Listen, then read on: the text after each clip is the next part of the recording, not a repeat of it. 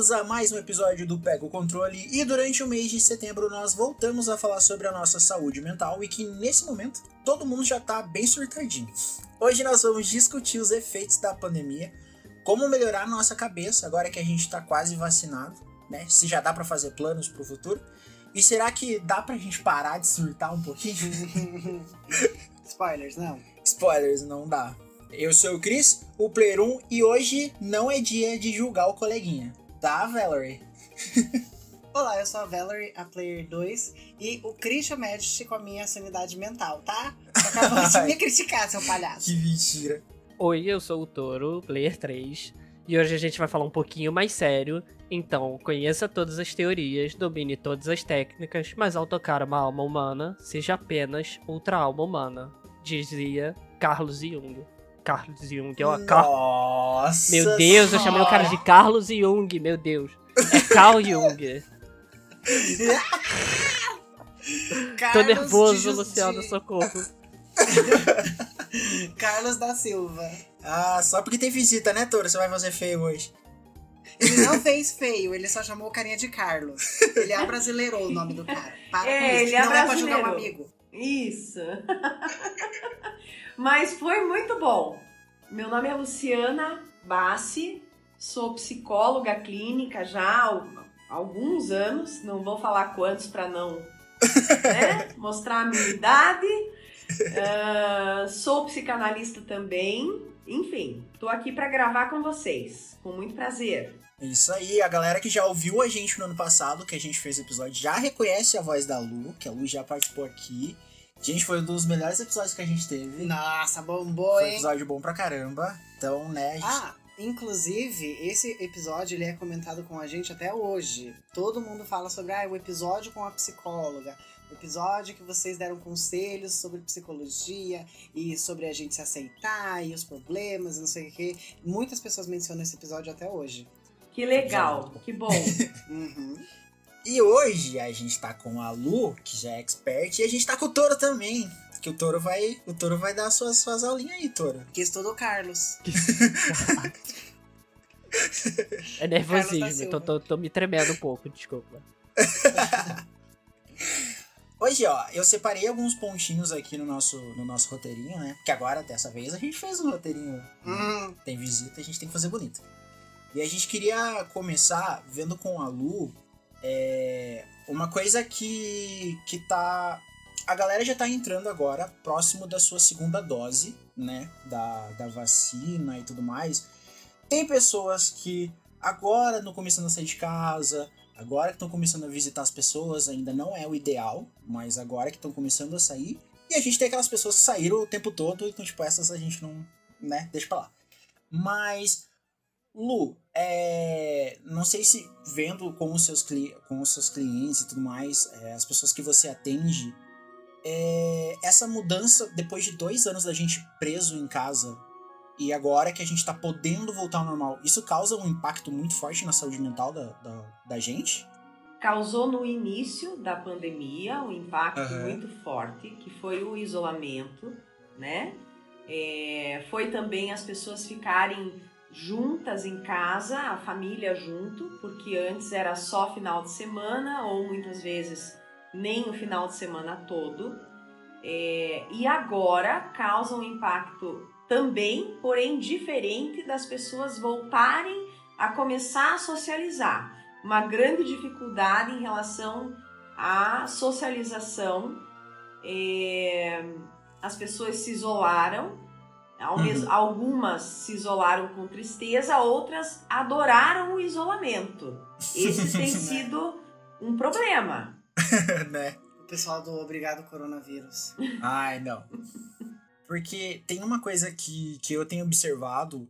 É, quando eu venho aqui na casa da, da Valerie, ou quando ela vai lá em casa e a gente consegue uma folguinha pra sair, começa a chegar pessoas perto da gente, a gente começa a entrar meio que num pânico.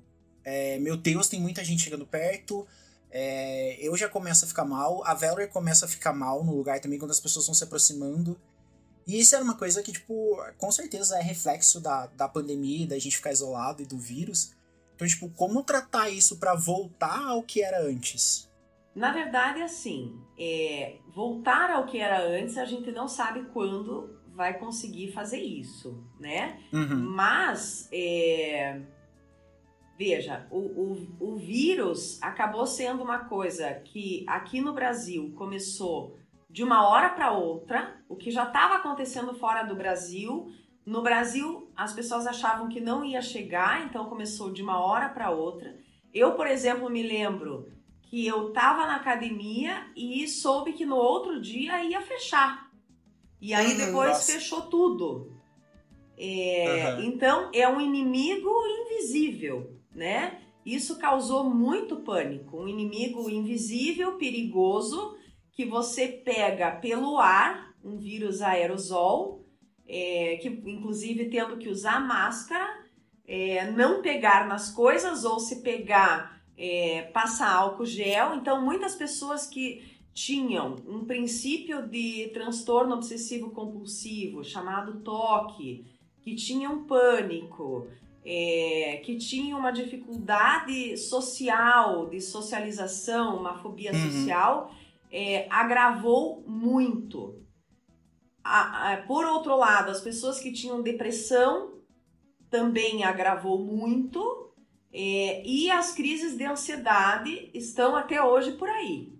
Aham. Inclusive nesse, nesse retorno aí a algumas atividades, é, o medo, o pânico e a ansiedade é o que vem predominando. Eu fico, às vezes eu fico em casa e fico pensando, tipo, nossa, eu preciso voltar a trabalhar, mas tipo, como que eu vou voltar a trabalhar agora? Como me sentir bem voltando pra trabalhar com as pessoas? Porque bate um medo, porque por mais que você esteja em casa se cuidando, você não sabe o que, que a outra pessoa que tá ali do seu lado, como que ela tá vivendo essa pandemia.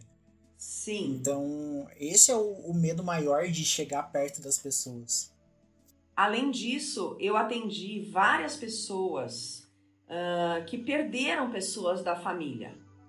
Nossa. Então, o pânico, o medo é, e o estresse pós-traumático, realmente da, da, da tragédia do que aconteceu, é, é muito triste. Atendi também pessoas com síndrome pós-Covid, é, com dores horríveis pelo corpo, tremor, muito cansaço de não conseguir subir três degraus de uma escada, é, tendo que se readaptar a uma vida que antes era normal. E não tem mais Covid, mas enfim, as sequelas do, do, do vírus ainda continuaram. E agora, falando sobre isso, é, na questão de saúde mesmo, é, existem algumas pesquisas que falam que as pessoas que pegaram Covid podem vir mais para frente a desenvolver é, doenças autoimunes, como diabetes, tireoide, é, problemas de pele e tudo mais. Então, incentivando sempre a vacinação. Ai, pelo amor de Deus, precisamos falar sobre essa questão. Aham. O antivacina. Pelo amor de Ô, Lu, Hum. olha, vai ser uma pergunta meio, meio esdrúxula, assim, mas o que que passa na cabeça de uma pessoa que é anti-vacina e terraplanista? Gente, não faz sentido, pelo amor de Deus. Por que, que o ser humano acredita nisso, caramba? É, o que aconteceu no Brasil foi algo. Eu, te- eu atendo duas pessoas que estão morando fora do país. Uma está morando na França, a outra está morando na Holanda.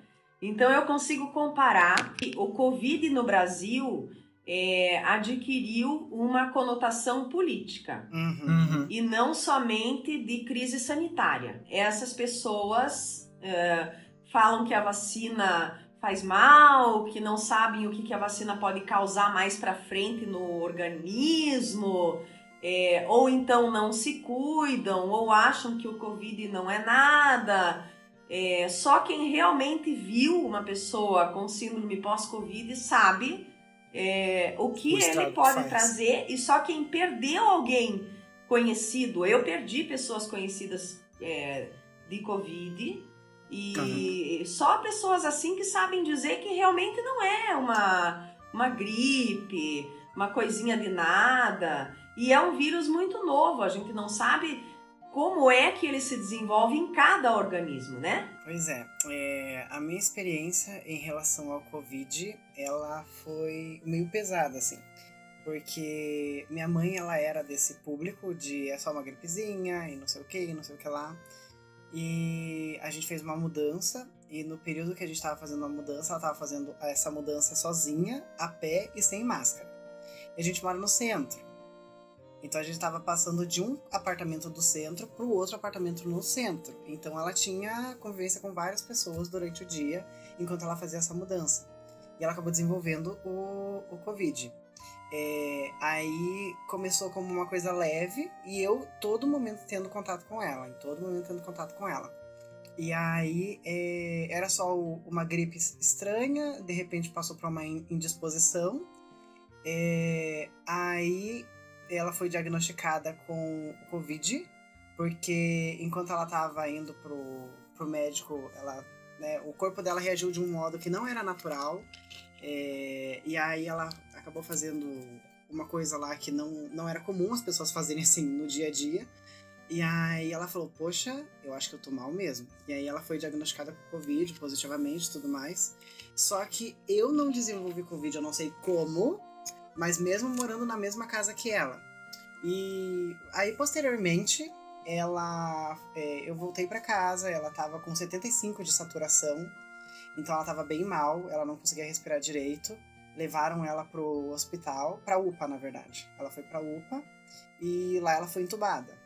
Aí o, o grande problema do Covid que eu, eu presenciei, né? Eu senti isso. É que na segunda-feira tá tudo bem. Pessoa tá ali na enfermaria já, ela tá ótima, ela tá num pico de melhora. Na terça-feira ela é entubada. Na quarta-feira ela tá estável. Na quinta-feira ela morreu. E é tipo, é muito rápido. Sendo que, assim, há três dias atrás a pessoa já estava bem. Três dias depois ela faleceu e foi muito rápido. E ela passava por esses ciclos, assim, de ela tá bem, ela tá estável, ela tá mal. Mas sua mãe não morreu, né? Calma, É, né? porque do jeito que você falou, deu, deu a impressão, deu. Como assim? Christian, não! Então, caso você não saiba, né? Caso você não namore comigo, ela tá viva. É, Mas aí é, a gente passava muito por esse ciclo de instabilidade e impotência. Porque enquanto ela estava no hospital, eu perguntei: eu posso levar roupa para ela? Eu posso levar o celular para ela? Porque em algumas regiões do Brasil, as pessoas podiam ficar com o celular, em outras não. E aqui em Curitiba não podia de jeito nenhum. E aí, é, o psicológico, nesse momento que a pessoa tá lá no hospital, é aquela coisa assim: eu queria muito poder fazer alguma coisa por ela, mas eu não posso nem sequer chegar perto da pessoa que estava morando comigo há dois dias atrás e agora ela tá num tubo tentando respirar. E você fica naquele, naquele looping de, meu Deus, eu não sei o que vai acontecer amanhã. Ah, hoje ela tá estável. Então só por hoje eu não vou me preocupar. Amanhã, se caso ela der uma piora, aí eu me preocupo. Gente, é uma montanha russa de emoções assim muito forte. Sim, e as pessoas entram, as pessoas familiares entram em luto a partir do momento que o exame dá positivo. Imagina Uhum. quando é internado e quando entuba, né? É praticamente uma sentença de morte, É, assim. na hora que você, que você recebe, você já. Todo mundo já começa a se preparar. Falei, gente, então. Nossa, eu ia fazer uma piada muito ruim. Não faça eu piada. Vou deixar, não, eu vou deixar de lado. Não, não. É, Lu, na tua visão, o que, que você indicaria para familiares que estão nesse tipo de situação, da pessoa estar lá no hospital e nessa incerteza e nessa angústia? Veja, é, eu sei que é, em algumas situações os médicos ou enfermeiros dão essa possibilidade de fazerem de repente uma videochamada ou algo assim, né? Aham. Se tiver essa possibilidade, ótimo. Se não tiver, é, tentar se acalmar o máximo possível e tentar pensar que a pessoa que está no hospital ela está melhor monitorada do que aquela que está em casa e está em isolamento em casa. Era bem isso que a gente pensava. É, a gente ficava muito, muito preso nessa ideia de adianta fazer alguma coisa? Não adianta, porque se ela estivesse aqui em casa e ela tem, sei lá, algum momento em que ela não consegue respirar, que ela para total de respirar, o que, que eu vou poder fazer por ela? Eu não posso fazer nada. Eu não tenho especialização, eu não tenho aparelho, eu não tenho conhecimento para isso. Se eu quiser fazer alguma coisa, eu posso até piorar o estado de saúde dela. Uhum. Então, a gente se prendia muito nessa ideia de acredite no potencial da pessoa que está cuidando dela. Porque aquela pessoa estudou e está capacitada para fazer o que ela tem que fazer. Sim, e, e, e fez certo não demorar para ir para o hospital, não, não tentar fazer paliativos em casa ou pegar oxigênio em casa, porque a pessoa que está num estado já é, com o pulmão comprometido, com dificuldade de respirar, tem que estar no hospital e a família tem que ter isso em mente, de que a pessoa está melhor lá do que em casa, mais segura. Eu vi muitos profissionais, principalmente da área de psicologia, se reinventando nessa, nessa pandemia. Como é que foi para você se reinventar, né? Porque a gente teve que enfrentar um novo normal e a gente vai ter que enfrentar esse novo normal ao longo dos anos a partir de, a partir de agora, mesmo vacinados. É, a, nossa a nossa estrutura social vai mudar um pouco. É, como é que foi para você se adaptar e como você viu essa adaptação dentro do seu, dos seus pacientes? É, quando a pandemia começou, muitos pacientes pediram para fazer online. Eu já trabalhava online, porque, como eu disse, eu atendo duas pessoas que estão fora do país e tenho pacientes que estão no interior do Paraná e em outros estados também. Então eu já tinha essa é, essa frequência de atendimento online, quando eu não estava no consultório. Mas os pacientes daqui, a maior parte pediu para fazer atendimento online. Porém, tiveram vários também que não quiseram e faziam questão de ir ao consultório mesmo em lockdown, né? Nossa senhora. É, e eu fui. É, em nenhum momento eu deixei de atender alguém ou é, não atendi presencial. Até uhum. porque outras pessoas, não pacientes meus, mas que eu conheço, é, falavam que estavam fazendo terapia e que não gostavam de fazer online. Então o que eu pensava é: essas pessoas que querem presencial e fazem questão disso, com certeza a dinâmica do olhar, da presença, do ambiente do consultório para elas está fazendo muita diferença. Então não vou me furtar a isso. Vou atender esse pedido e vou atender presencial também.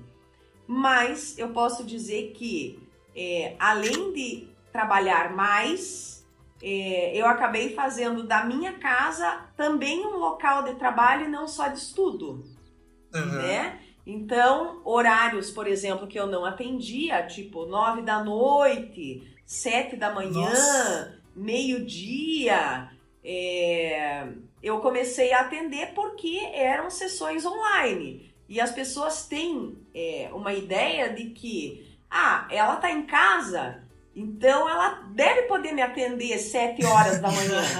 é só levantar e sentar ali me atender, ou nove da noite, ou dez e meia da noite. É... Posso dizer que eu comecei a trabalhar mais que eu percebi uhum. essa é, também para algumas pessoas essa necessidade da presença do ambiente do consultório e do meu olhar ou da minha presença, né? É, porque mesmo com todo o agravamento da pandemia, não quiseram parar de ir até o consultório. Teve semanas que eu ia para o consultório, não tinha ninguém no prédio, só tinha eu e o porteiro no prédio.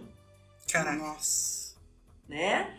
É, então foi bem interessante nesse sentido. Comecei a trabalhar muito mais em horários que eu normalmente não trabalhava, é, e agora é interessante isso também. É, depois, no passar da pandemia, vamos dizer assim, do meio para agora, que existe a maior vacinação e que as pessoas estão começando a mais, sair mais de casa, a encontrar pessoas, como vocês me perguntaram antes, a busca por terapia tem sido maior do que no começo. Acho que o pessoal também não tá saindo. Assim, dentro da academia, é, pelo menos, é, agora que eu tô lá tendo esse contato, é, a gente fala que muitas coisas foram agravadas durante a pandemia, mas que as pessoas não conseguiam procurar é, ajuda. por medo, por não saber como, e agora que elas estão se vacinando e, e, a, e a discussão está sendo maior, como é, as violências aumentaram, né, as doenças é, mentais aumentaram, agora as pessoas estão tomando mais consciência e procurando sim mais ajuda profissional mesmo. Sim, até porque quando a pandemia começou, a gente achava que ia ser um tempo fechado, 30 dias, um mês, dois meses, e foi esticando, esticando, esticando, e uh, vamos dizer que no começo as pessoas ficaram em um estado de stand-by, de espera. Uhum. E você tem razão. A partir do, do momento que foi avançando, que não foi terminando, é, que as coisas começaram a se agravar, questão financeira, questões familiares, é, mesmo sintomas que já existiam e que começaram a ficar mais graves com a questão da pandemia, não só do isolamento, mas com tudo que a pandemia trouxe, é, é, as pessoas começaram a, a, buscar mais terapia, sim. Eu queria, já que o, o Toro fez essa pergunta a Lu tocou num ponto, que é justamente esse negócio de ir presencial para terapia e essa parte de você ser atendido em casa. Eu queria ver com a, com a Lu como fazer quando você não pode ir, mas você também não pode fazer online porque o problema tá justamente em casa. Ah, ah que daí você. É, entendi, entendi. entendi. Ah. Espero que ninguém lá de casa escute esse episódio. É, eu ia mencionar nomes aqui, mas ok, tudo bom? Porque, porque acontece. Eu queria muito continuar o, o tratamento com a Lu. Eu parei. Foi bem quando começou a pandemia que eu não consegui mais. E eu queria muito essa opção de fazer em casa. Só que, como? Sendo hum. que a metade do, do BO todo está em casa. e eu fiquei, como que eu vou fazer? É interessante isso, sabe por quê? É, muitas pessoas, o, o, os BOs estão em casa, né? estão na família e tudo mais. Então, é, as pessoas começaram a, a buscar é, alternativas para isso.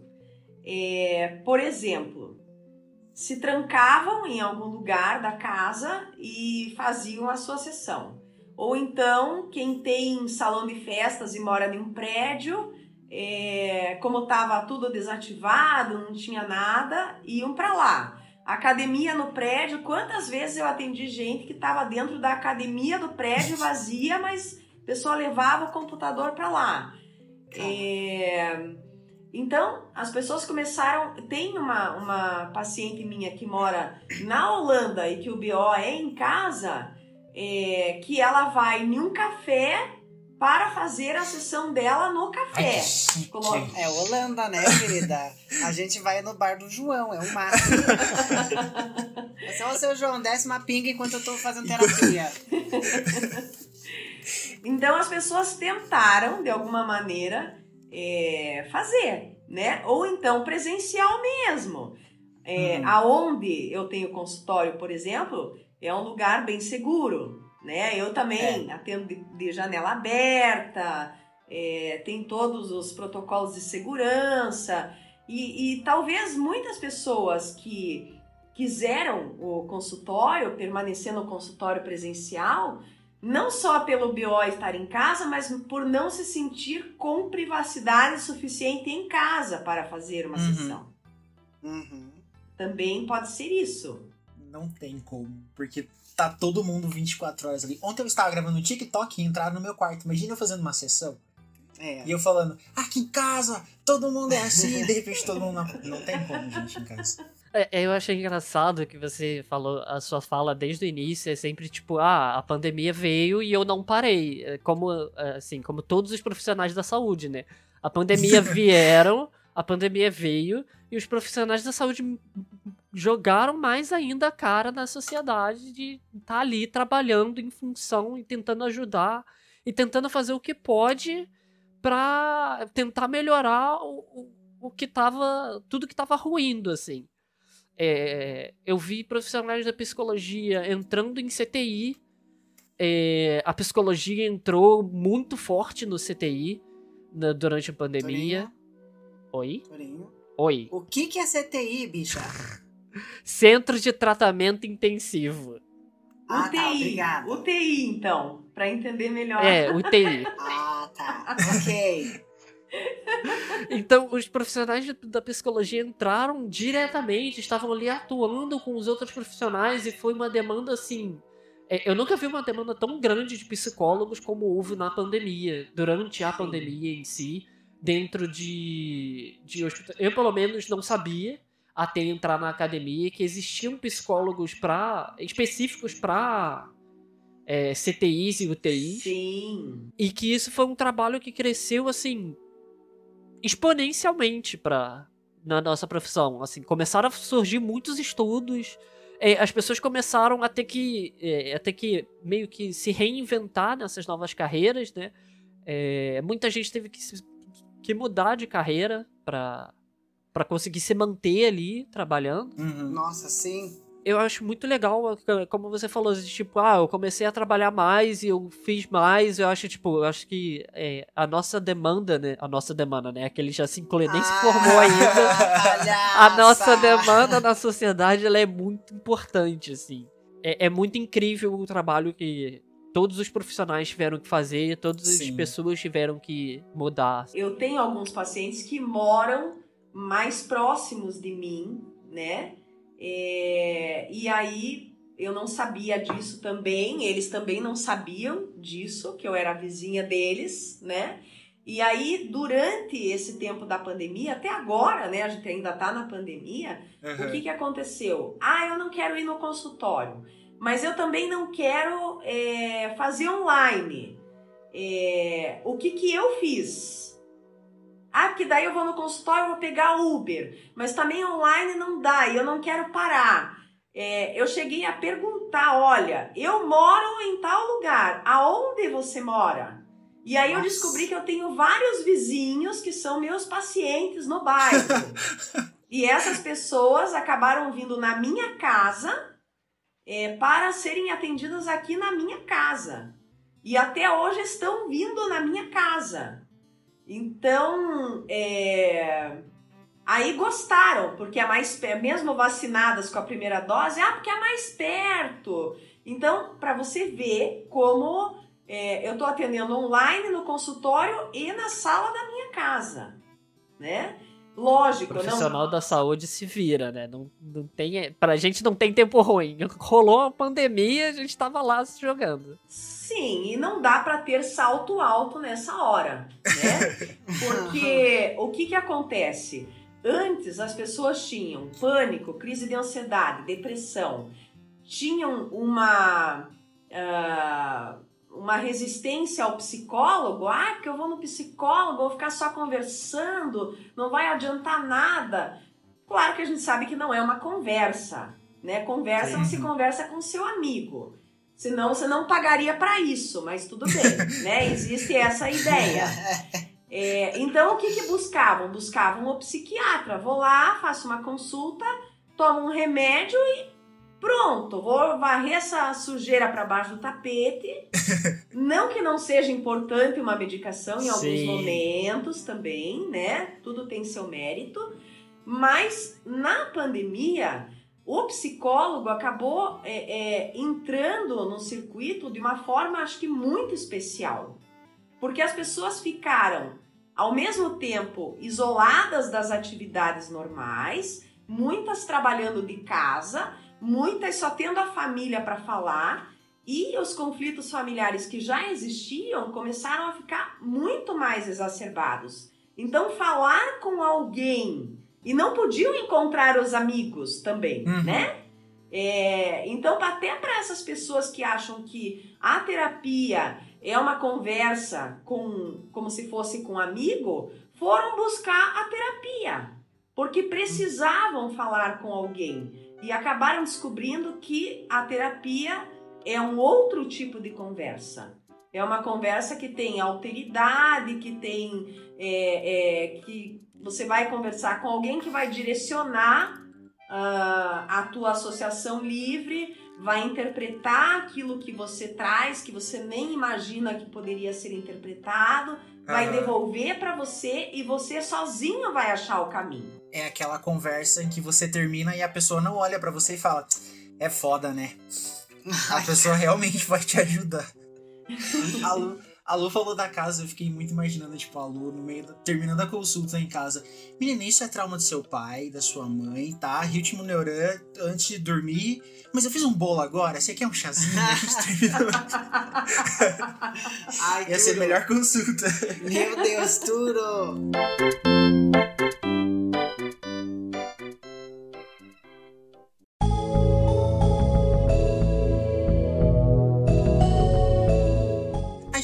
Vai pro consultório e a gente, né, solta tudo que tá errado com a gente, com a psicóloga, todos os nossos problemas e tudo mais. Só que tem aquela coisa. é, ninguém pergunta como a psicóloga tá. Ah, lá vai ele. Eu Quem tenho, faz um palhaço rir, não é mesmo? eu tenho muita curiosidade. Lu, como que, tipo, agora, durante a pandemia e tudo mais, até mesmo antes da, antes da pandemia, quando você atende o cliente, eu, eu ontem me vem essa dúvida, tipo, gigante na cabeça. Como que o psicólogo trata o psicológico dele depois da- das consultas? É muito avulso, mas eu tenho muito, essa curiosidade. Bom, muito bom. Bom, o psicólogo é consciente, ele também tem que fazer a, a sua terapia, né? O touro já concordando. Porque é importante a gente falar que tem, é, apesar de, de- das pessoas se formarem em psicologia, às vezes elas não seguem é, o que elas mesmas estudaram. Né? Como a Lu falou, é, um psicólogo consciente ele precisa estar em processo terapêutico o tempo todo. Uhum. Não só em processo terapêutico, mas estudando o tempo todo. é, Ah, eu escolhi uma linha da psicologia para trabalhar com os meus pacientes, mas eu também não posso deixar de saber das outras abordagens, né? Aham. É, eu tenho que estar ligada sempre em tudo, é, escutando as notícias, é, as novidades, os livros novos é, e também fazendo terapia. É, eu tenho 25 anos de consultório no mesmo lugar, né? Isso é até legal falar. Então, é, eu fiz 20 anos de análise no divã e agora Chique. eu faço terapia. É, às Uhum. vezes é bom trocar também. É, enfim, acho que é saudável sempre você não deixar. Eu sempre brinco que é, tudo que é parado é igual uma água parada, cria lodo, né? Uhum. Então, é, é bom diversificar, é bom você renovar os ares, é bom você olhar para outras coisas, para outras abordagens. Como é que eu lido? Eu faço terapia é, para não absorver os problemas do meu paciente? Não, não é por isso.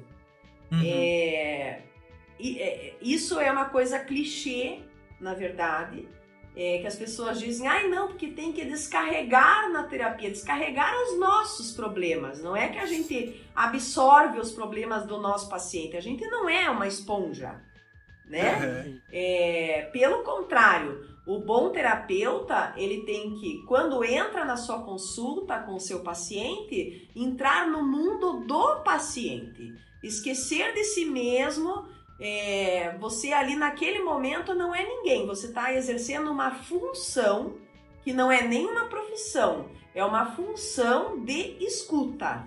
É isso. Caraca, eu não conseguiria. A, Ah. pessoa, a pessoa termina e ia ficar, olha que safada, nossa. Na hora que eu consultar com o marido dela, eu vou. Eu vou já. Seria ótimo, né? A- A gente nem pode consultar com muitos familiares, É, assim, aham. na verdade, né? A gente, quando, quando a gente. A gente, de novo. Eu tô né? adorando isso, eu tô adorando. Quando a gente. Quando o, o psicólogo começa o processo terapêutico com alguém de um núcleo familiar, é recomendado que ele não eh, participe de mais processos ter- de mais processo terapêutico. Eu me enrolei todo já, Luciano. Ele não atenda pessoas da mesma família. Isso, não atendo as pessoas da mesma família. Aham. É para justamente não ter esse encosto de. Não é encosto, não é uma boa palavra. Essa possessão. não, enco... não para que a- as, as informações não se cruzem, não se, se encontrem. De... Aham. Veja, é, eu, ah, eu, eu sou formada em psicanálise freudiana lacaniana. Então imagina para pessoas nessa pra mim. formação atender pessoas da mesma família. É uma, era uma heresia para mim no começo da minha profissão. Sim. Depois, com o desenrolar da- da- dos atendimentos, o- a minha maturidade e tudo mais, o que, que eu faço hoje? É, existe, a, por exemplo, né? É, o Cris vem para mim. Aí ele fala: atenda tal pessoa da minha família. Eu vou perguntar para ele, Cris, você vai se sentir à vontade que eu atenda? É, importante para você que eu atenda? Por que é importante para você? E eu atendo. Ah, porque assim, hoje eu sei que ah, não é para o terapeuta que é o problema atender pessoas da mesma família. É para o paciente que está indicando. Às vezes ele indica porque ele pensa, não, mas seria bom que a, a minha mãe fizesse com a Luciana. Mas se a mãe dele vier comigo, pode ser que ele saia. Porque ele não vai se sentir à vontade de eu atender ele e a mãe dele. Mas ao mesmo tempo, existe outro caso que não vai ter problema. Então, essa sensibilidade de perceber caso a caso, eu acho que é importante. É, isso só depois, quando você amadurece na profissão, que você percebe, porque senão é, fica aquele dogma só. Eu vi até o pessoal brincando na internet, falando, tipo, ah, o que, que o terapeuta faz quando, quando eu saio do consultório dele? A gente. A gente, de novo. Vai, então a gente Eu tô me, deixa, me vai. percebendo. Nós. Nesse episódio a gente deixa. Vai, fala que você faz medicina e põe jaleco. A gente estuda, né? A gente pega o paciente e vai lá é, entender e procurar e saber. e, enfim, a gente estuda as pessoas mesmo que vêm de encontro à psicologia, à, à terapia. Sabe o que, que eu faço quando o paciente sai do meu consultório?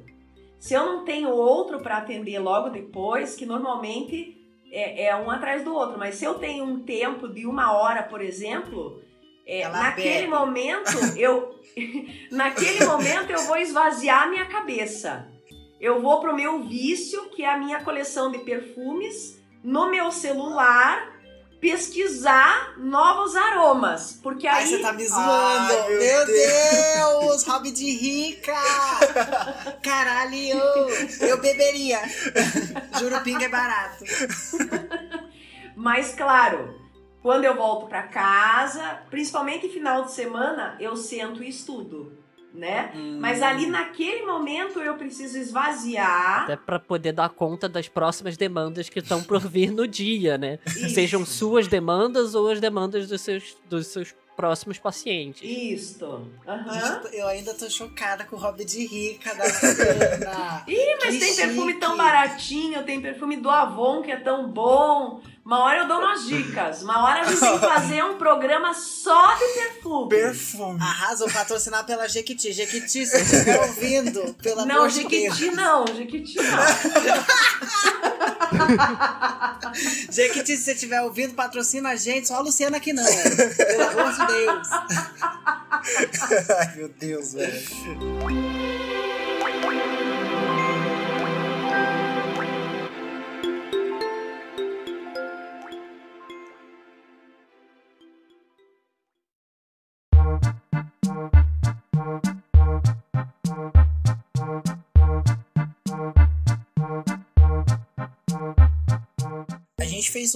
Postzinho de perguntando para as pessoas se elas têm dúvida e, e perguntando também como que elas estão tratando, né, agora que elas estão em casa, como que tá afetando e tudo mais, como que elas estão se virando agora na pandemia. Aí a gente separou uns três aqui.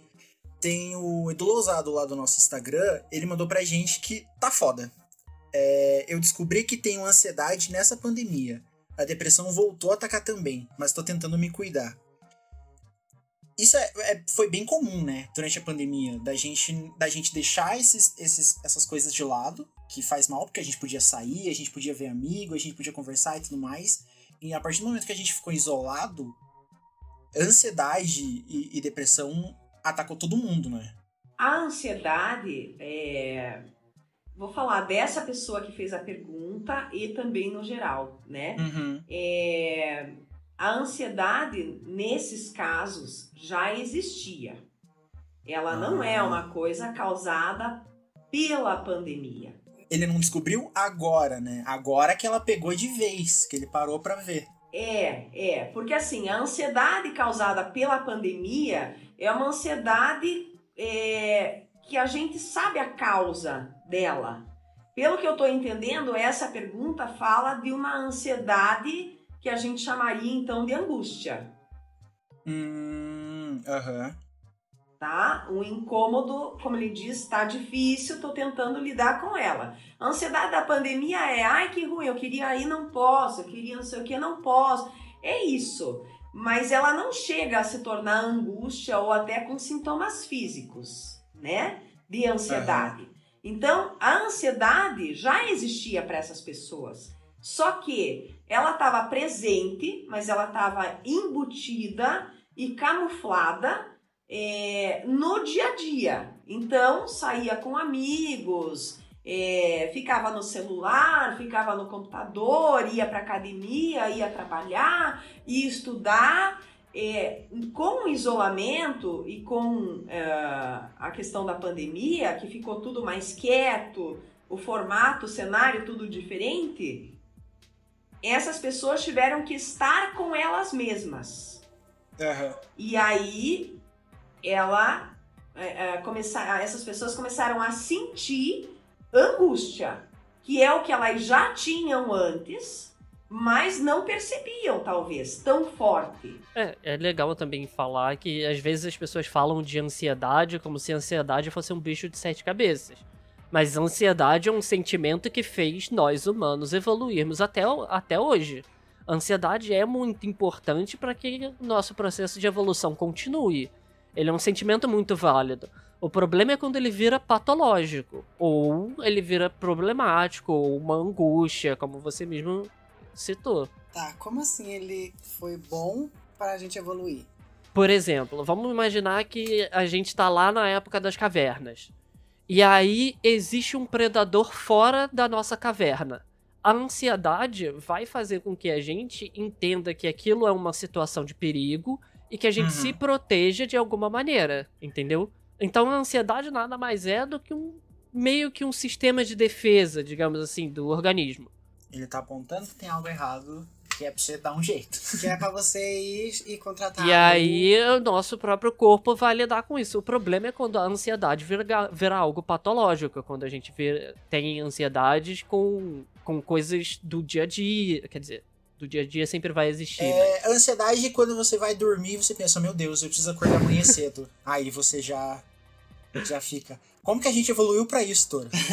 Porque olha, eu preciso dormir. Todos os afetos, né, que a gente chama, o medo, a ansiedade, a agressividade, é, que teoricamente são vistos quando se fala como algo negativo, eles serviram para a evolução, como Uhum. proteção, a agressividade é, é como ir atrás de alguma coisa. Precisa de agressividade para você acordar de manhã, por exemplo né?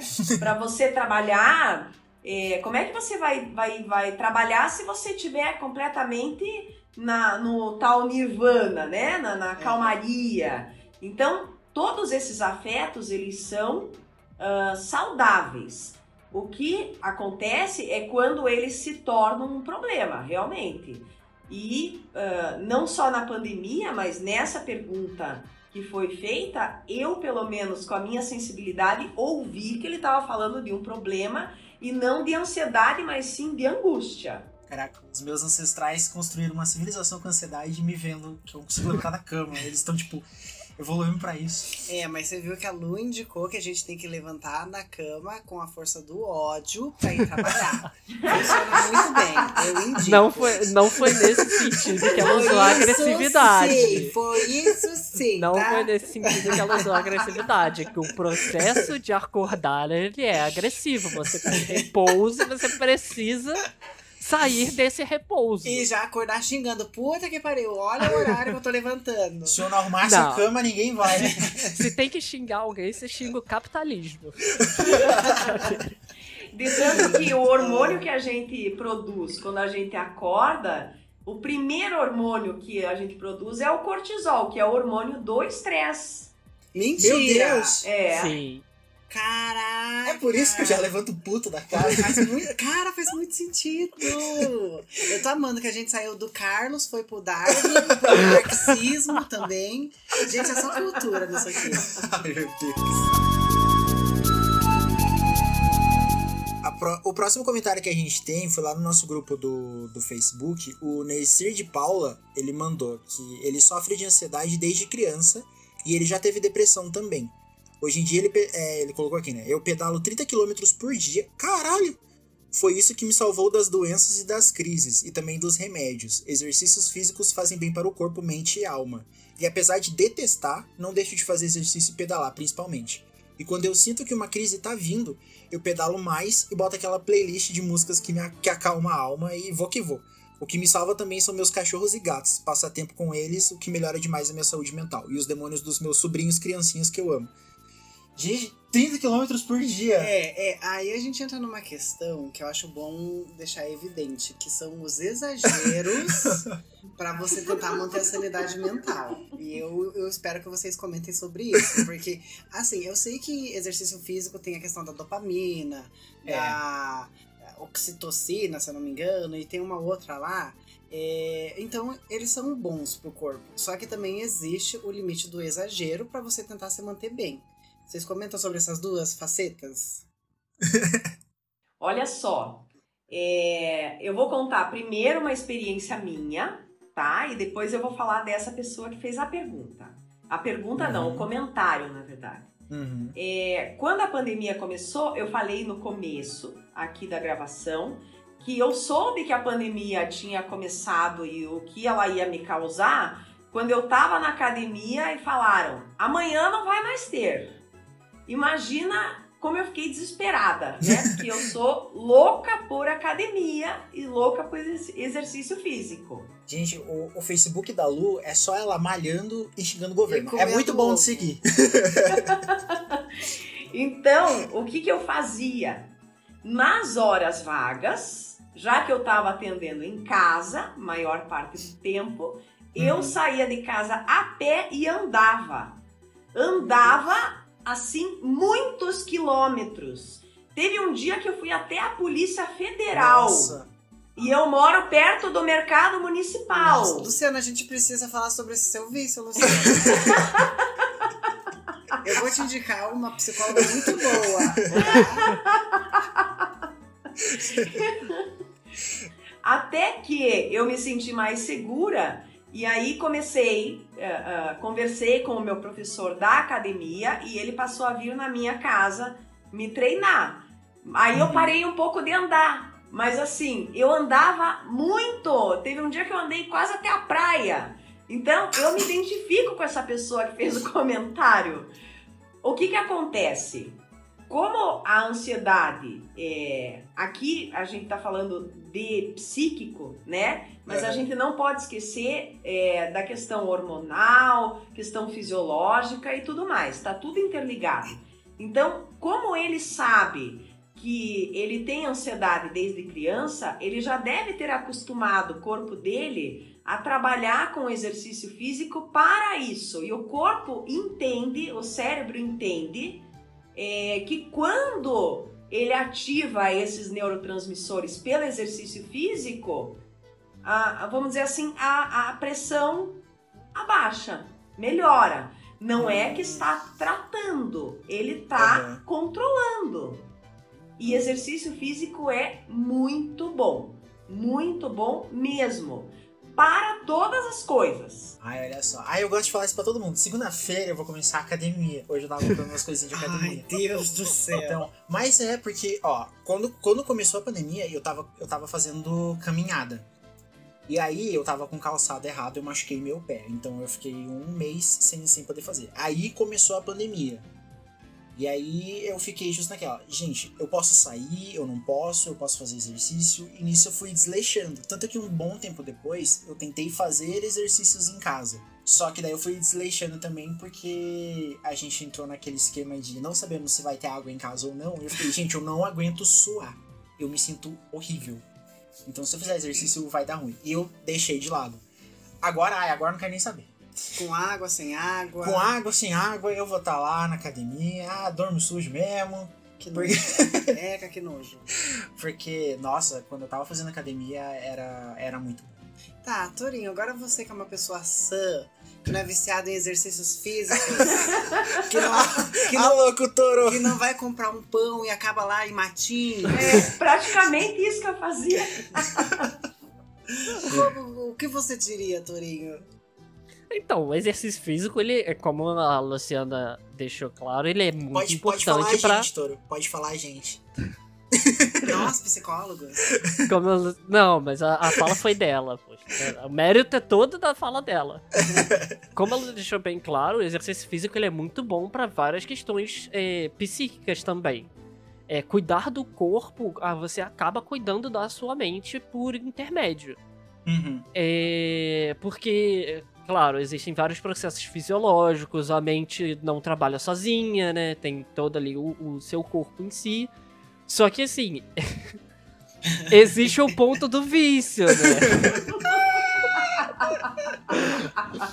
Porque quando a gente também libera dopamina, serotonina e ocitocina demais, a gente acaba entrando num ciclo assim não muito saudável. Mas, de modo geral, é, a manutenção do exercício físico faz. Quer dizer, ao contrário. O exercício físico faz a manutenção da sua ansiedade, da sua depressão, de outros transtornos que você possa vir a ter ou desenvolver. Pior que, sabe uma coisa que eu tinha quando eu quando eu tava fazendo academia um tempo atrás, eu parei justamente porque eu perdi o emprego, então, né, não tinha como, como manter a academia e eu acabei indo morar em outro estado. Mas eu ia. É, eu comecei naquele esquema de, de gordinho preguiçoso. Eu ia uma vez por semana, aí depois falei, meu Deus, eu paguei esse mês, não fui, eu tenho que começar a ir. Aí eu ia duas vezes na semana, e conforme eu fui pegando o jeito, fui gostando, eu fui aumentando ao ponto de que se eu não fosse, eu me sentia mal comigo. Tipo, meu Deus, eu estou roubando. Pra que, que eu tô pagando se eu não vou? E eu fiquei, tipo, um dia sem ir. Às vezes eu saía e já pensava como que eu vou fazer amanhã. Nossa, amanhã tem tal série, amanhã tem tal exercício. E eu tinha isso. E era uma, foi a primeira vez que eu experimentei isso de, meu Deus, eu estou viciado em academia. Eu sempre quis fazer isso. Ai, Jesus, quer que eu faça ovo cozido pra você, pra você comer? E batata e frango. Ai, Jesus. Vamos pro próximo comentário. Ai, mas era muito bom.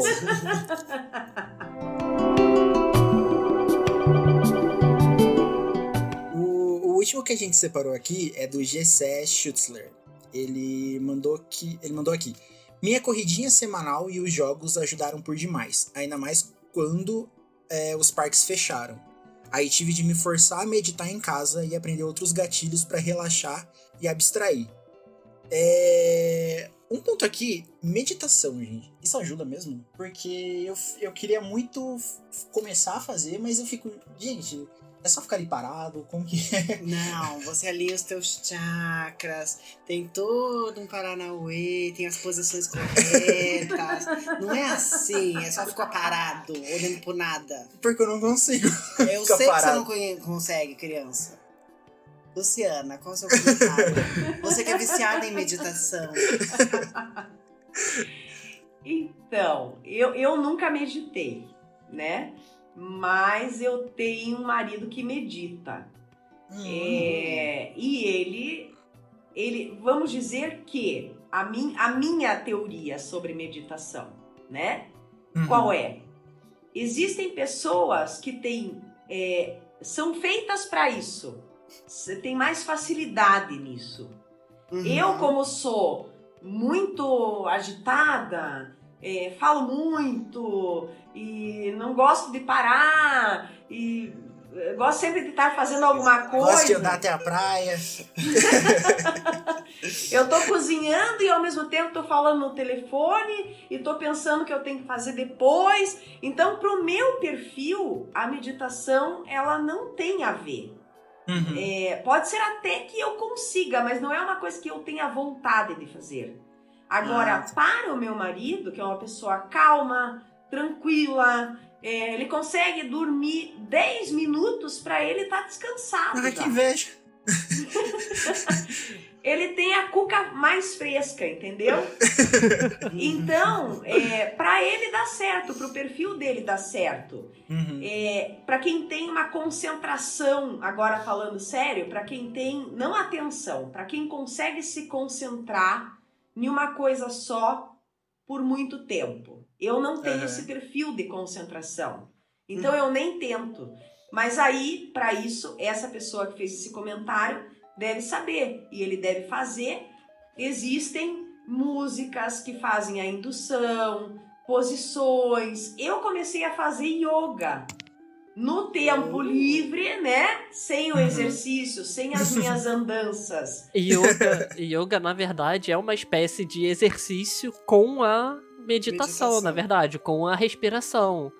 E isso dizem os estudos que é extremamente benéfico para a ansiedade, por exemplo. Uma pessoa ansiosa que faz yoga, que trabalha a respiração diafragmática, ela tem melhoras consideráveis no seu dia a dia quando ela passa a, a essas práticas. Ah, Sim. então eu fui pro lado errado. Eu tenho Mas yoga. assim, Não. eu comecei a fazer a yoga sozinha em casa, né? Com a- É. através de um aplicativo de yoga. Então, pra mim, pra que que serve a yoga, vamos dizer assim? Para eu desenvolver força, equilíbrio e consciência corporal. A parte da meditação e a respiração, que eu, eu percebi que eu respiro completamente errado. Melhor, eu não respiro, eu engulo o ar e assopro, né? De, de tão pilhada que eu sou. É, mas tô melhorando. Agora, a parte da meditação da yoga, eu pulo. Eu não Ah, que É faço porque não faz, não faz seu perfil. Não, não adianta você tentar se encaixar numa coisa que aquilo Exatamente. não, não te cabe. isso. E é, é justamente isso, Christian. Você tem que procurar aquilo que você se encaixa.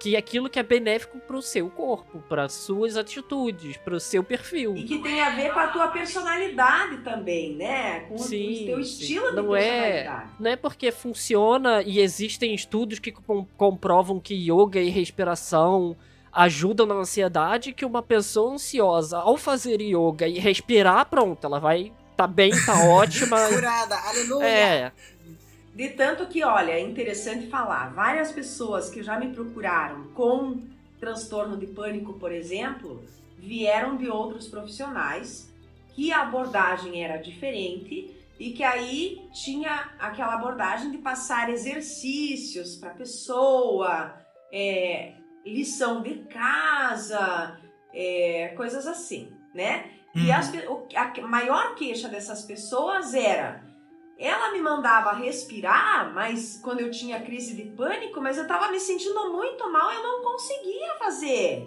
Uhum. É, então, assim, tudo é bom, exercício físico, meditação.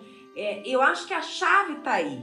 Você se conhecer e saber melhor o teu perfil de personalidade, é, você consegue canalizar para coisas que ah, vão te fazer bem.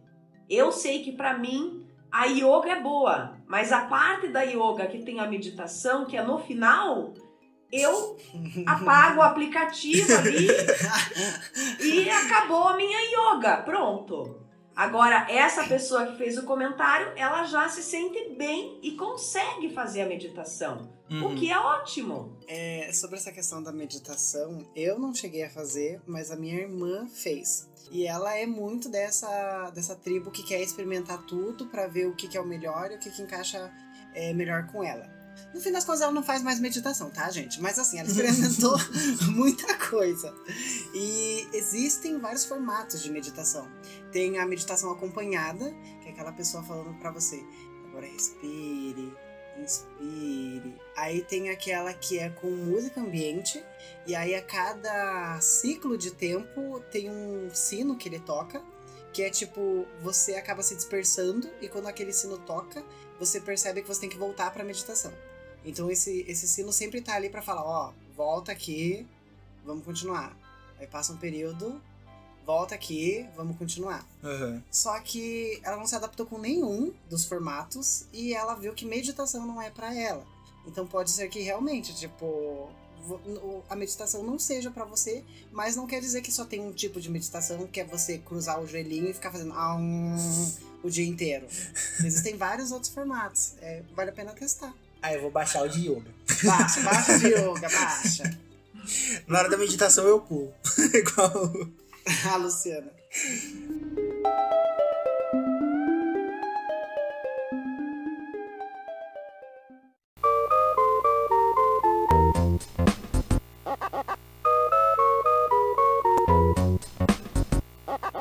Gente, a gente tá chegando no finalzinho aqui da nossa entrevista com a Lu.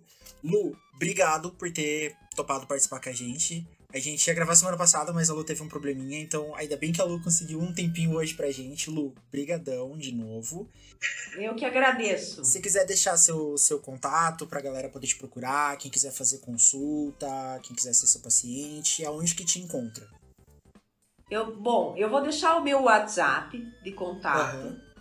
É 41 996 36 28 15. E se você falar que veio pelo Pega o Controle, você ganha um cupom de desconto.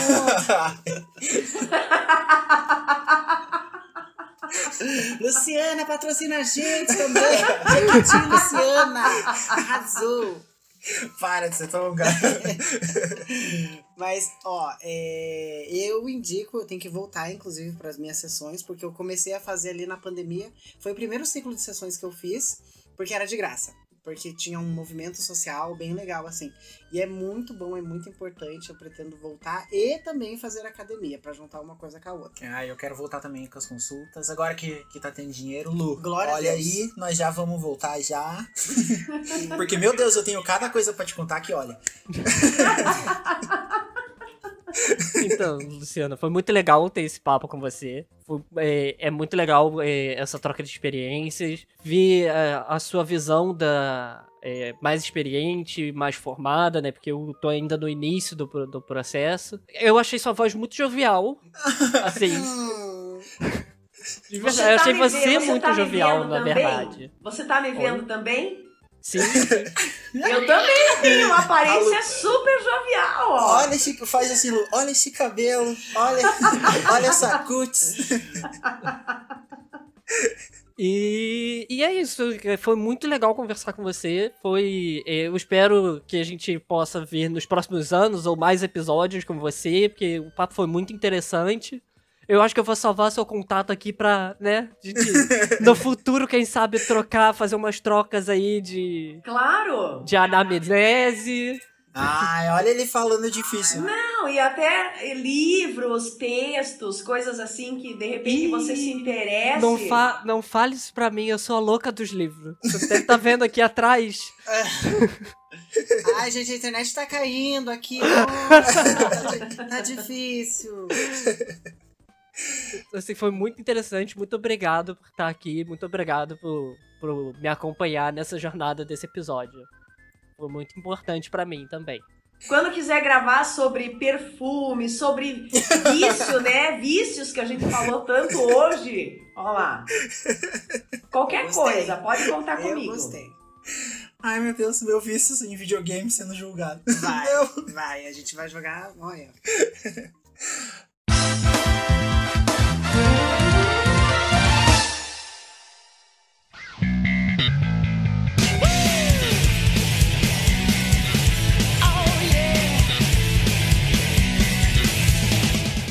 Agora na sessão preview do podcast, onde nós comentamos sobre algo que vai ser lançado. Pode ser filme, série, jogo, anime, programa de TV, o que for. Só trazer aqui pra gente. Alguém quer começar? Não, não tenho não. Só tenho review. E você, Tora? É, acho que eu só tenho review também, porque tô estudando feito um condenado de novo. Ah, essas pessoas que não têm horário livre pra ficar vagabundeando Né? Ai, brincadeira, né? Ser adulto é difícil às vezes, cara. Eu tenho porque eu não trabalho. Então, Ai, que mentira.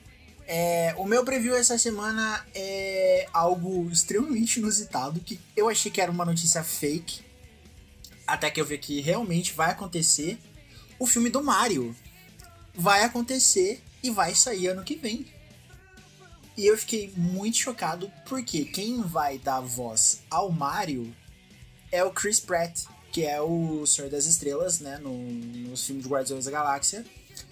E a galera já tá detonando porque o senhor Chris Pratt, ele faz parte de uma... Quando você segue um estilo de igreja, como que é? Uma seita. Não, não é, não é uma Seita seita. religiosa. Não, não é uma seita. Um culto. É, acho, não sei qual dos dois que encaixa. Mas assim, ele vai pra uma igreja lá nos Estados Unidos, que é uma igreja que no passado fazia con- é, a terapia de conversão. Ah, sim, verdade. E o Sr. Chris Pratt também, É homofóbico. é, né, a galera já, já detona ele por isso, porque se você continua na igreja e Né? a galera já, já assemelha. E ele foi. Ah, é, assimila. assimila. E ele foi pró-Trump a campanha inteira. Ai, Deus. Então, Ih, cancela, Christian. Não, cancela, cancelamos já. Acabou seu. Acabou. Acabou, acabou. É isso, né, Torinho? Próximo, review. Já a galera já começou a detonar porque a galera tava falando que o Mario vai o Mario preconceituoso vai aparecer no filme. Mas faz sentido, porque o Mario sai matando todo mundo mesmo. tá, tá, tá ali, ó, tá casado. Eu vi até um TikTok deles fazendo teste de dublagem, mas tipo, não era um, não era o Chris Pratt, mas era outra pessoa dele, é, Chris, leia aqui pra gente dele, It's me, Mario. Aí ele, é, ficou muito bom dele. Homosexuals, isso assim. Dele, não, isso tá fora do roteiro. Então, tipo, essas brincadeirinhas. E me chocou, porque eu não imaginava. Eu achei que era fake a notícia. Mas tirando o Chris Pratt ali, né, que todo mundo tá detonando, a gente vai ter a Anna Taylor-Joy, que fez o Gambito da Rainha, como a Princesa Peach. Uhum. A gente vai ter até o Donkey Kong vai aparecer e apareceu mais uns personagens, vai aparecer o Cranky Kong, que é o velhinho do Donkey Kong, vai ter o Bowser, vai ter o Luigi, vai ter a, a bruxinha lá que rouba os ovos do Yoshi. E o filme vai ser em animação. Então, não sei o que esperar agora. Muito bom o seu ponto de vista. É porque a galera já tá cancelando. E Vai dar pra fazer igual o Sonic? Se o primeiro trailer for ruim, a gente pode cancelar até ele ficar bom? Dá pra... Não, mas o Sonic, eles mudaram o Sonic. Eles não tiraram o Chris Pratt e colocaram outra pessoa no lugar. Verdade, É. verdade. Cancelamos o preview do Christian. não tem, não tem preview.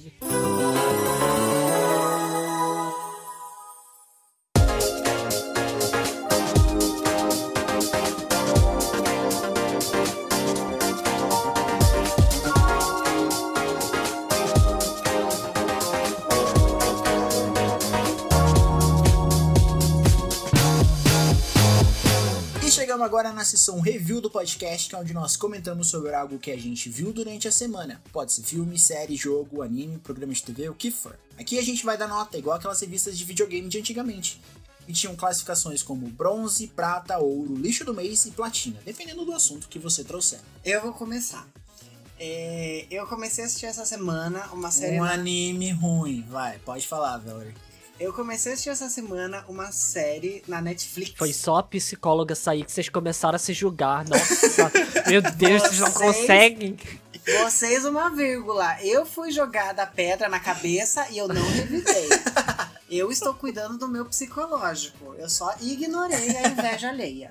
Agora eu estou devolvendo, tá? Eu tava bem até agora. É, então, eu comecei a assistir uma série da Netflix que eu não sabia que tava hypada, foi bem por acaso, mas que me chamou muita atenção. Que é o Round 6, ou Round 6. Ele é uma série coreana que várias pessoas estão endividadas e essas pessoas estão, tipo, devendo na casa dos milhões, dos bilhões de. Acho que é ienes a moeda de lá, não Aham. sei bem. Mas, tipo, Não, acho que na Coreia não, no Japão é game, né? eu não sei qual é a moeda, mas é mil- milhão e bilhão. Então são quantias altas, assim. E aí, é... para pagar essas dívidas, essas pessoas são convidadas a jogarem jogos. E aí, é... para atrair essas pessoas, elas jogam um jogo ali, elas começam a ganhar dinheiro e elas veem que isso pode dar muito certo. No meio do processo, elas descobrem que elas foram atraídas para um lugar onde elas vão jogar esses jogos, só que quem vai perdendo jogos também perde a vida. E quanto mais jogadores morrerem durante o processo, mais dinheiro é acumulado no bolso das pessoas que ainda estão vivas. Nossa. Então, se uma pessoa conseguir ganhar todos os jogos e sair viva, ela vai conseguir um montante de dinheiro de todos os outros jogadores. E são mais de 400 jogadores. E aí a história gira toda em torno sobre é, dessa questão do quanto eles estão devendo, porque tem um, um, um momento ali em que você consegue ver a realidade deles, do, de como as dívidas têm afetado a vida deles. E a coisa pesada, assim, tipo, deles não conseguirem se relacionar com filhos, de é, eles não conseguirem se relacionar com, com os parentes mais próximos, porque eles vivem uma mentira e os parentes não podem saber daquilo. E aí você vê depois a faceta deles dentro do jogo, do desespero que eles têm para tentar é, poder pagar essas dívidas, para poder voltar à vida ao normal e aquelas pessoas vão morrendo e você não sabe quem que vai morrer, quem que vai sobreviver, é, qual que vai ser o próximo jogo. Então ele tem muita coisa assim que vai mudando e que você não sabe o que esperar.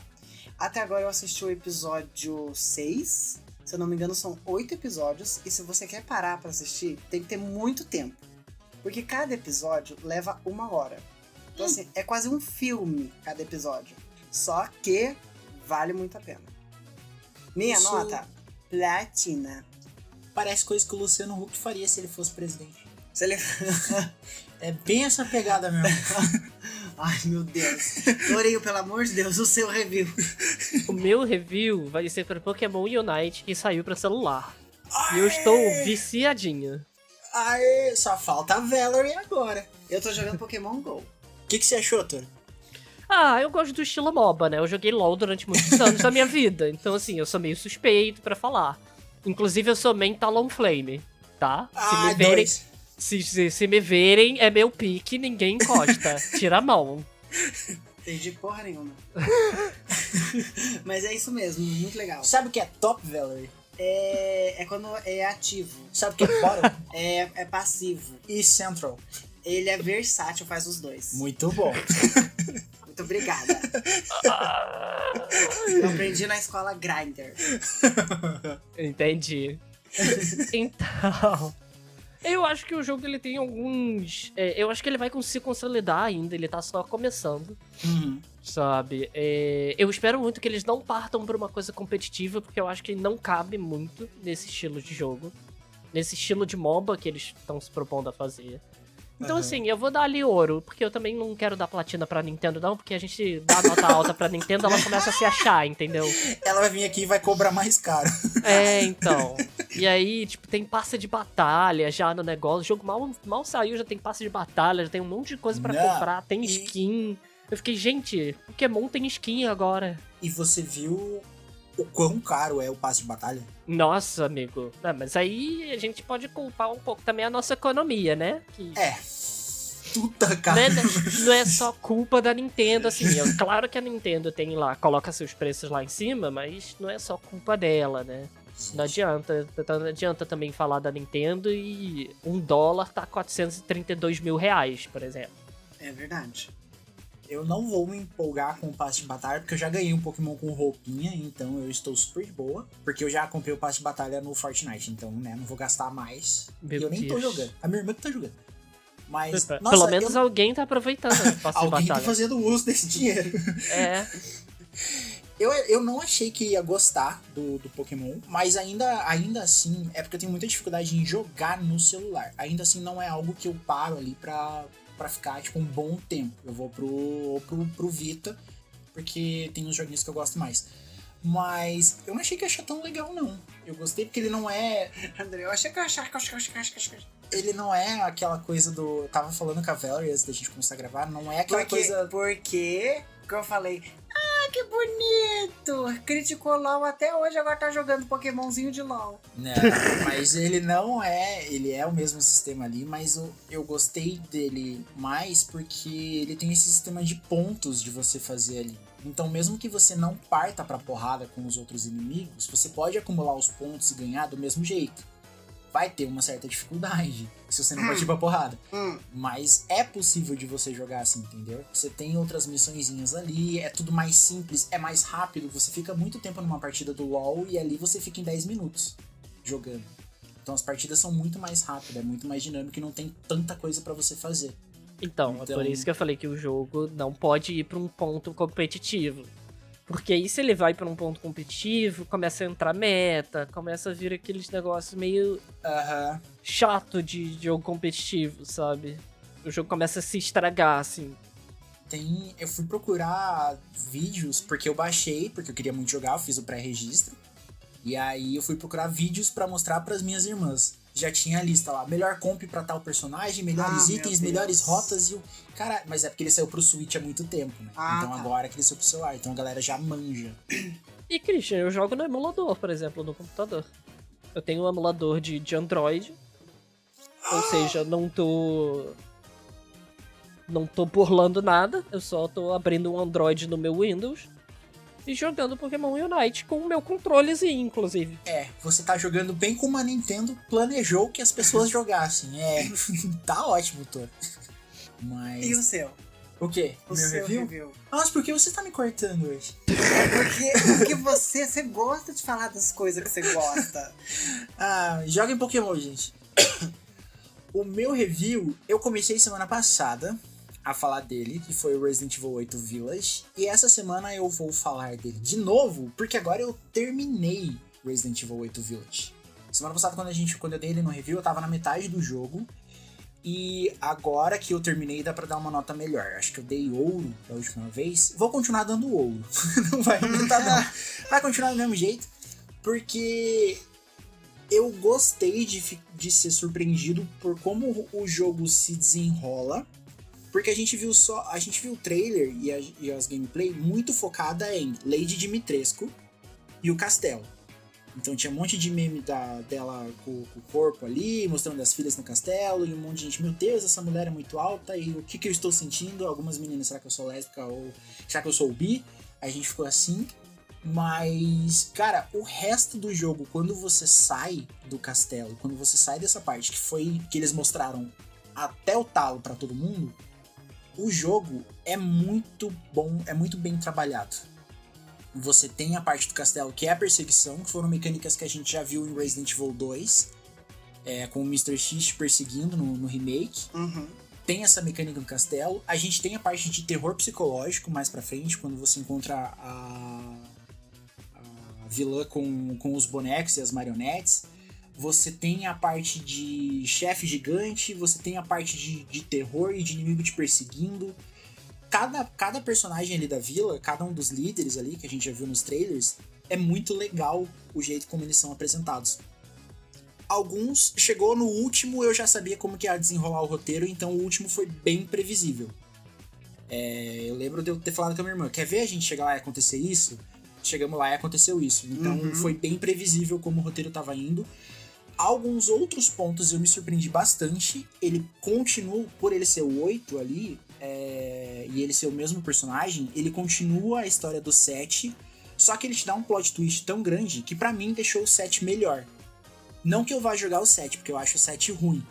Mas a história do 7 ficou muito mais rica pra mim depois do 8. Então eu gostei bastante. Um personagem que eu não gostei de como eles desenvolveram foi o Chris. Porque ele simplesmente virou um babaca no jogo. Não é o Chris que a gente conhecia antes, todo musculosão. é, e que pensa estratégia e tudo mais, não. Aqui ele ficou um babaca escroto e eu não gostei de como deixaram o personagem. Mas a história, o plot, o motivo, a ambientação e a riqueza de detalhes que colocaram no jogo deixou ele maravilhoso.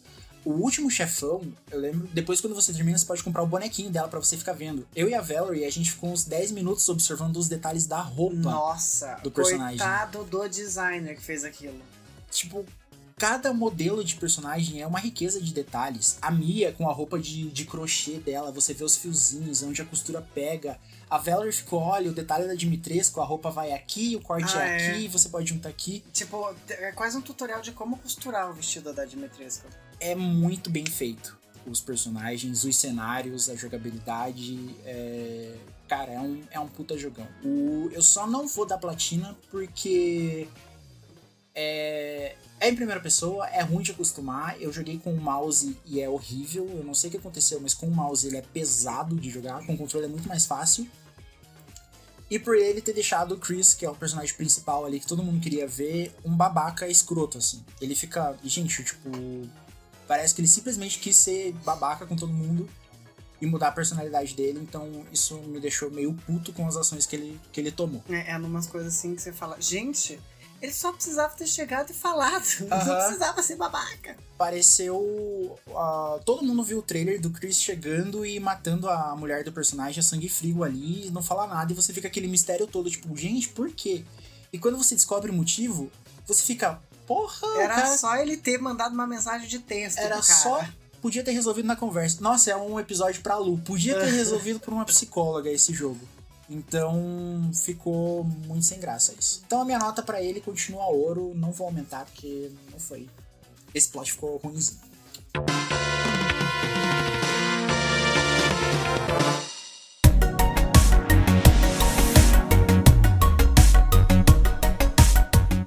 Você que chegou agora no podcast e quer conhecer mais sobre a gente, você encontra o podcast no Instagram, no Twitter e no Facebook. No Instagram e no Twitter você encontra a gente como Pega o Controle Underline e no Facebook, além da nossa página do Pega o Controle, você também encontra o grupo. E para mandar o seu caso é só mandar no nosso e-mail pegaocontrole.poc@gmail.com com o tema dicas e truques que a gente separa e lê aqui para vocês. E além disso, a gente tem uma nova rede de apoio, o Sparkle, que é um aplicativo da Hotmart onde você pode fazer parte de comunidades e ainda ajudar o seu podcast favorito. Acesse o Sparkle e procure pelo podcast Pega o Controle. Você pode ajudar com valores entre 5, 10 e 20, e para cada um desses valores você terá recompensas exclusivas.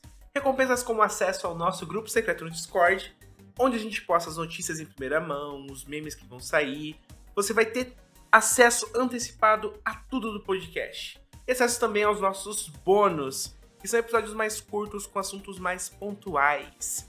E até quem sabe gravar um episódio com a gente. E a enquete que a gente soltou lá nas nossas redes sociais, a gente perguntou pra vocês o que você quer muito voltar a fazer depois da pandemia.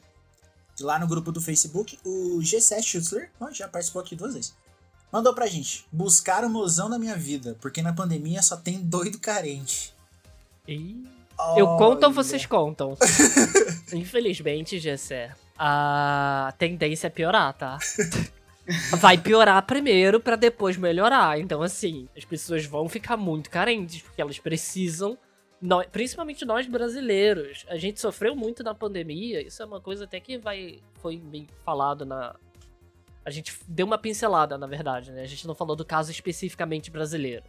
Mas nós brasileiros sofremos muito com a, com a pandemia porque nós somos um povo muito caloroso, assim. Uhum. A gente gostava de abraçar, beijar, dar dois beijinhos, é, apertar a mão. E tudo isso foi tirado da gente durante dois anos. Então, assim, você entenda que um traço cultural nosso foi meio que. A gente não pode mais fazer durante dois anos Aham. sabe? Então, assim, as pessoas fi- ficam e, e. e aí as pessoas sentem falta. Sentem falta de verdade. Tipo, as pessoas começaram a dar mais valor aos abraços, mais valor aos apertos de mãos, aos encontros com as pessoas. Então. E é aquilo, né? Alguns e- epidemiologistas falam que vai ter um surto aí de carência. E de sexo. Então, O que você acha que aconteceu depois da Guerra Ninja? Ah, gente, por Boruto, favor, né? então. Todo mundo tendo filho, gente, é isso? Boruto tá aí como escola. E assim, é pior porque é, provavelmente essas pessoas que estão carentes na pandemia são pessoas que a gente sairia antes da pandemia. Agora que elas estão na pandemia presas, aí bate, foi o que a gente falou no episódio. Bate da gente, putz, eu tinha isso e não tratei, entendeu? Quando a gente sair da pandemia, essas pessoas talvez vão começar a procurar ajuda. Então, é bem o que o Toro falou. Vai um bom tempo aí ainda até você conseguir achar alguém que, que esteja bem. Né? E a gente vai ter que se acost... a gente vai ter que se acostumar com as pessoas no novo normal. Entendeu? Não tem jeito, sabe? A nossa sociedade mudou e eu acho que vieram mudanças aí que pra ficar. Eu não tiro a minha máscara mais pra falar com as pessoas. E porque eu posso dublar no ônibus, então. Sim. e lá no Twitter, o arroba Ribbon falou bem assim. Ah, meu Deus! Justo você pegou esse comentário, né? Cala a boca! Ele falou bem assim: orgias e depravações. Saudades um cineminha. Eu só quero saber se as orgias e depravações era no cinema ou se ele está com saudade do cinema e das orgias e depravações. É, Confesso porque- que essa foi uma dúvida que me bateu também. Porque eu falei assim, gente, existe um tipo de cinema aqui no Rio de Janeiro que faz esse tipo de coisa. Eu morava do lado de um cinema desse.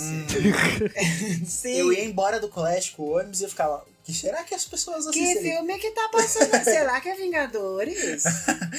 Porque assim, se ele colocasse orgias e depravações e também estou com saudade de ir ao cinema. Agora, saudades do cinema. É. Menina. Ih, Esse cineminha aí não passa filme infantil, não. Mas aqui, quem somos nós pra julgar, entendeu? Claro. Acabamos, É, eu acabamos de falar aqui que vai ter um surto desses negócios mesmo. Se você quer, se joga.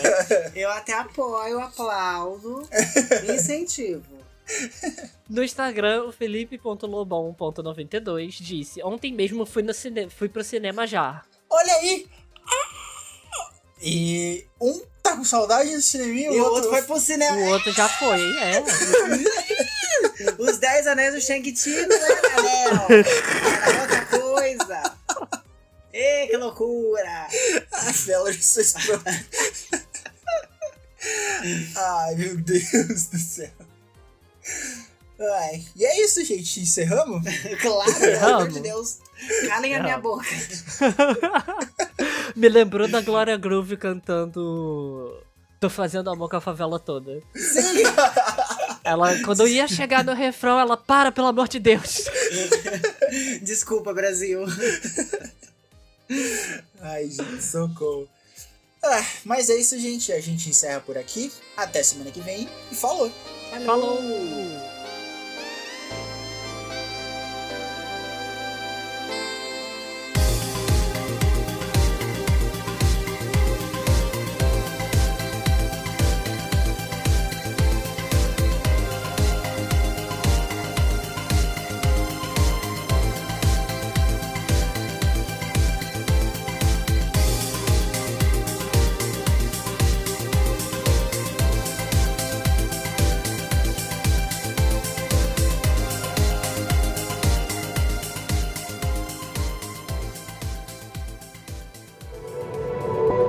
Este podcast faz parte do movimento LGBT Podcasters. Conheça outros podcasts através da hashtag LGBT Podcasters ou do site www.lgbtpodcasters.com.br.